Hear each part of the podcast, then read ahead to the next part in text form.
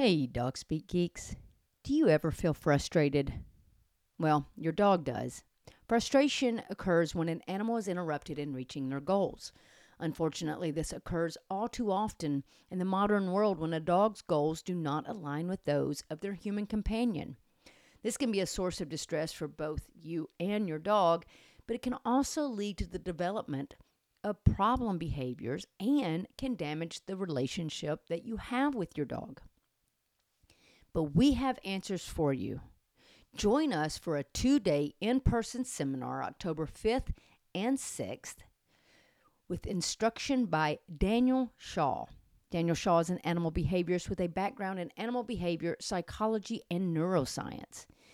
He will be talking about what frustration is and how it can be identified, the difficulty of conventional approaches in resolving frustration, what influences the value of rewards, as well as supporting frustrated dogs and building frustration tolerance.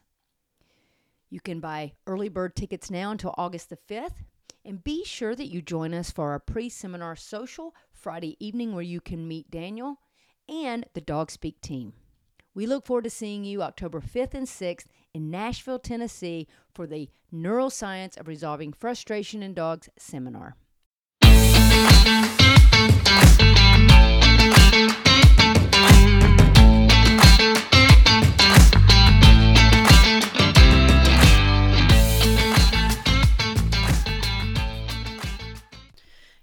Dog Speak Geeks, Nikki here. I hope you are having a wonderful new year. Um, it's we have so many exciting things coming up, and the one thing I will say I'm sad about is that I am doing this episode by myself. Um, I really miss doing the episodes with Brett as much as I know you guys are missing her as well. Uh, but she'll be on for a special guest at some point, and I will have Gray and Alicia on here. Alicia and I are actually going to be recording a nail trimming podcast. So keep your eyes out for that one. So today I do want to talk just a little bit. I'm going to do kind of a quick episode here for you guys, especially for the new puppy owners, or let's just say new dog owners, because I know at Christmas time, a lot of people will get puppies. They may go and adopt uh, because they think, hey, you know what? I'm off for a couple of weeks. Uh, so this might be a good time to bring in a new family member. And if you've done that, congratulations.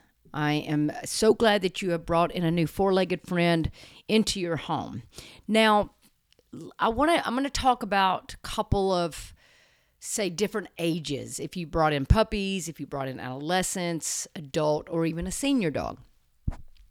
So let's start out with the probably the easiest. Um, if you brought in a senior dog, then pat yourself on the back and just love on that dog forever. But also know that that senior dog may come with a little bit of trauma, a little bit of behavior problems uh, that may not come out at first. You may see them in a couple of weeks, uh, but don't fret. There's nothing broken. There's nothing wrong. Um, if we need to help you, reach out to us. We'll be happy to help you. Um, but adult, I mean, senior dogs are fairly easy. Usually, the health issues are what you have to look for. So, get them um, on a really good diet. I would focus on their gut health to start with. And I would just simply spend a couple of weeks getting to know each other, getting to know what likes or dislikes, where they enjoy being petted, where they like to lay, maybe even what their favorite enrichment items are. Now, if you've got an adult similar, you're probably going to get an adult that has maybe some trauma, uh, some uh, maybe good obedience skills, maybe not. Uh, they may have been trained using aversive techniques, so they may have a little fear to learning. So, again, let's take a couple of weeks to decompress, uh, allow the dog to learn its new environment, and see if there's any type of issue that your dog may be having that would be trauma related. Uh, so, again, I want to look deeper than just behavior um, as far as, say, let's say obedience. I really hate that term, but I want, I don't want to focus on getting my dog to respond with to obedience commands uh, if I have an adult dog because I really want to just back up and look at the dog's personality and look at the inner emotions that may be coming out externally, but they're typically inner emotions. I think if you jump into obedience training, especially if a dog has had uh, negative associations through learning and with learning, then you you might have a harder time creating that true bond and relationship. So I would spend even up to a month just hanging with your dog. Go sit and hang somewhere. Read a book with your dog. Um, just watch TV. Don't have any expectations. Take your dog out to where you guys are just sitting in the car watching people walk by. Little things that you can do just to start bonding with your dog. Uh, you know, I don't, I used to say go do some hand feeding um, and really get the dog start thinking and using their brain. But I would rather now just sit back and allow my dog's system to decompress. Um, almost, it's almost like resetting the dog's brain in preparation to learn new life. You don't know what this dog went through prior. You don't know what your dog has as far as associations with, say, watching sports. Uh, maybe they watched, uh, they lived in a home where when people watch sports, they threw things and screamed things or threw things at the TV and it scared the dog. So the dog hearing sports on TV may have an issue, uh, may want to go hide, may not want to stay in that room. So it's just little things, uh, spending the first month truly just getting to know your dog, getting your dog to know the environment, and keeping a journal uh, because uh, this is a new relationship. You don't know this dog. This dog doesn't know you, doesn't know your routines, doesn't know anything um, except past learning. So spend some time just writing things down and really truly getting to know your dog and think about what the best setup is for you and your dog. Does your dog need a spa room? Does your dog uh, need to learn to be social with people because of your environment? Does the dog need to have doggy friends? So it's again just learning more about the dog itself and figuring out how you can help this dog have um, the best remainder of his life, no matter what you know age that looks like. But just again, getting the dog to decompress and kind of get ready to learn this new life um, that he's in, and probably a much better life than he came from. But here's the thing, guys not all dogs that are adopted in adult age have been through trauma. Not all dogs are you know, ended up in the shelter or rescue based on behavior problems. It could be that the owner had issues. The owner had behavior problems. Maybe his owner passed away. There are a lot of reasons, so don't assume, don't automatically think that you know what this dog has gone through. Start fresh, learning about the dog that is in front of you and learning about the dog that's in front of you in this environment, which is probably going to be very different than the environment the dog has been in. Now, let's talk. And when I say adult, I probably should have said this in the beginning. When I say adult, anything over the age of two, basically. Sometimes two and a half, but we'll say two. Now I want to talk about that adolescence, which is about six to seven months up to that two, two and a half year old mark. This is where a lot of people are adopting. They're adopting a lot of adolescent dogs.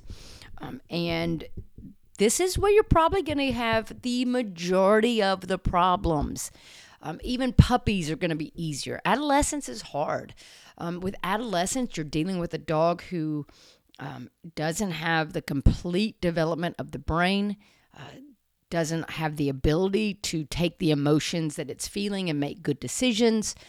Um, it has probably been in a secure attachment relationship, and now that relationship is gone.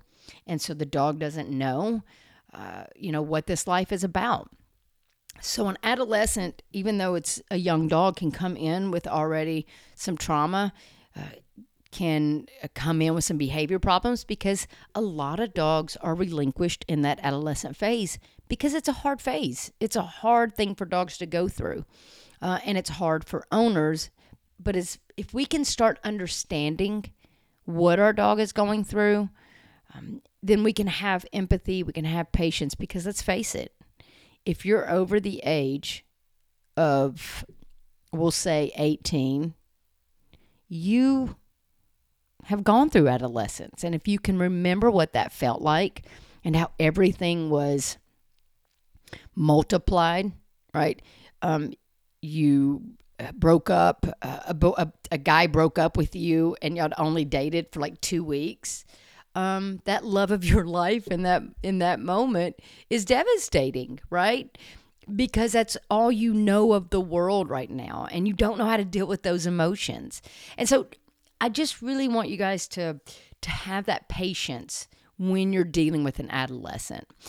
So there are things that I recommend doing with an adolescent when you get them in to the home, and um, and that's going to be setting up a nice spa room, um, so their own little bedroom because we want to ensure they have a place to learn how to decompress, to learn how to regulate emotions, um, and they need a place to just chill without the energy of a new home, I guess you could say, especially if that home has children. So, a good spa room is going to be great for that.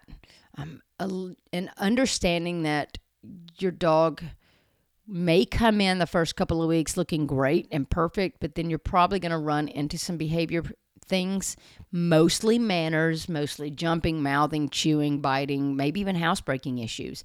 You can deal with those on an individual basis. That is not um, long lasting issues. These are just simple things to help the dog learn um, to chew on the proper items, right? You might have to use like a playpen and put proper items to chew on in there if you can't supervise.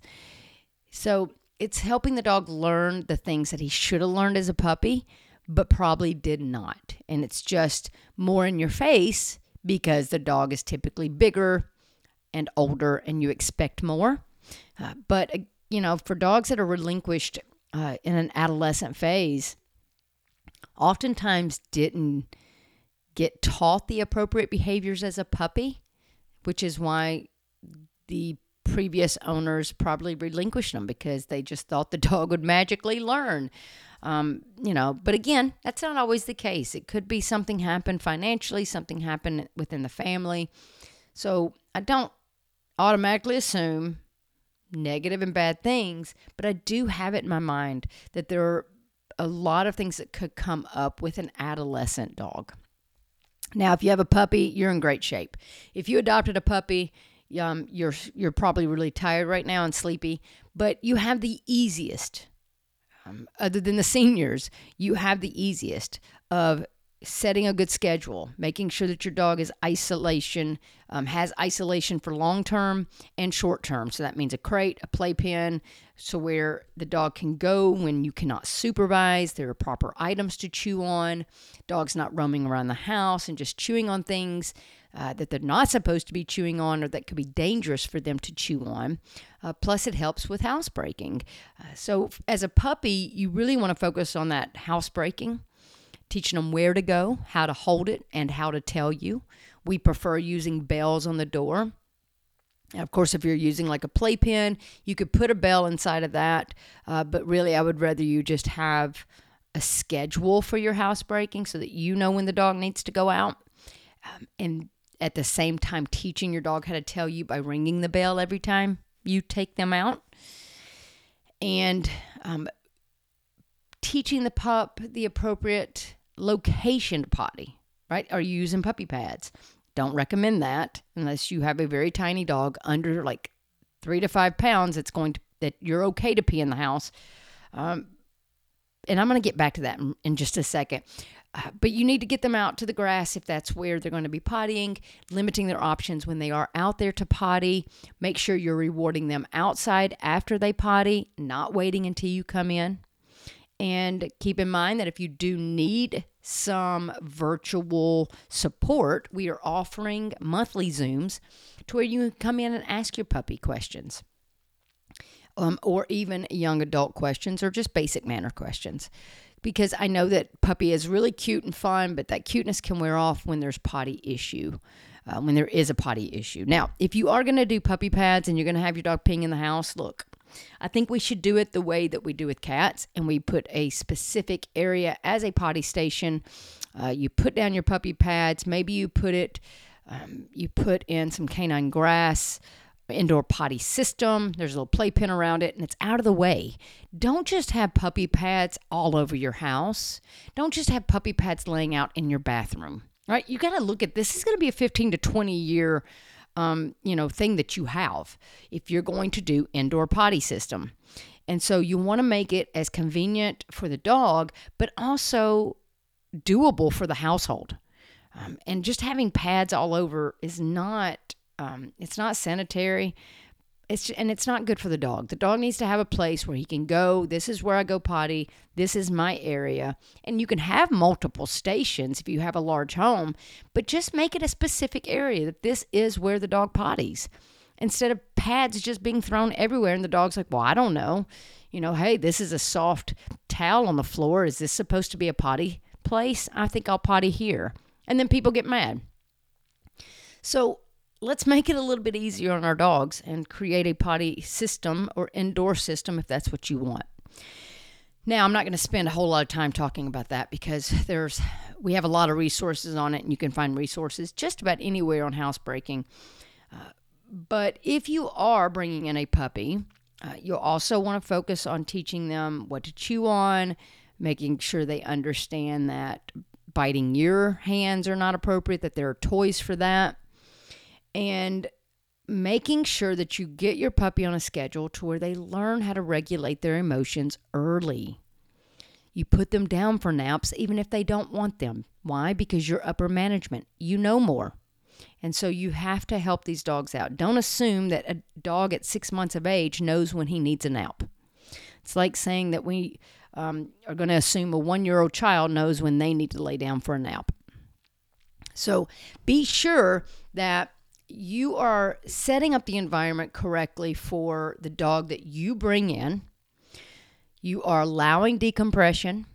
You are guiding the dog and being upper management and helping this dog learn its new environment, the new rules, the new expectations, but not too quickly. Don't forget that dog is been thrown into a new environment. Prior, they may have been in another home, they may have been in a shelter, they may have been um, in a foster care to where they were around a bunch of other dogs, but not a ton of human interaction.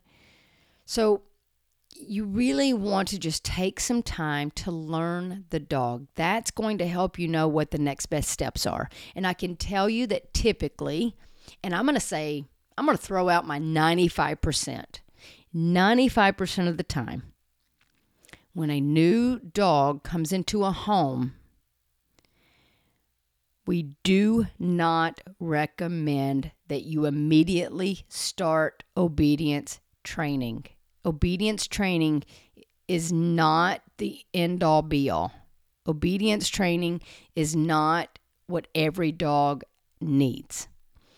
If you can truly meet your dog's needs, give good enrichment, communicate clearly with your dog, know your dog and understand your dog. Capturing good behavior on a normal basis just because you have a good relationship, you'd be surprised at how little obedience training you need. Does your dog need to know some commands? Absolutely. For safety purposes, absolutely. But does teaching obedience commands automatically make a good dog? Absolutely not. If you don't have a relationship with that dog, then your command words that you use are likely to be ignored because there's no real motivation to do it unless you're threatening with correction and using fear or pain. And that's why we say you you want to, you know, avoid the use of aversives because you don't even have to have a relationship to use that to teach. right? I'm just going to threaten you and I'll get you to do whatever I want. But to get a dog to comply with the things you need them to do without the use of fear, pain, or aversive tools, you have to have a relationship. And a relationship means communication, trust. So there's that secure attachment. You both have to feel safe. You have to feel safe. The dog has to feel safe. The environment needs to feel safe. You need to create that bond and that relationship. And then once you can look at that dog, the environment, and you think about what do I want from this dog, then you can think about what are the best commands to teach? What do I really need to focus on? Right? If you live on a huge piece of property and you know that your dog is probably not going to be on leash very often, then I'm not going to spend tons of time working on leash manners. I will maybe teach the verbal commands that I need so if a leash is, attached or not. But I'm not just going to go spend hours on and hours and hours working on leash manners if my dog is hardly ever going to be on a leash. But at the same time, people say, "Well, you want us to work on off leash stuff and I know my dog's never going to be off leash." Well, he's off leash more than he's on leash. But also, even if your dog's never going to be outside of your home off leash, you still need to teach off leash commands because accidents happen. So, I probably need to do an episode on what are the most important commands that I think to teach dogs. Um, I, it would be a general because every dog's situation and environment is different. However, just to sum all of this up, in our new course that's on demand online, called Building Relationships, Not Dictatorships. We talk about, regardless of what dog comes into your home, we talk about what you need to do, what you need to be prepared um, to do, and what you need to set up for the dog. And we also give you the five, actually six, because we threw in a bonus top behaviors that we think all dogs should learn when they come into the home.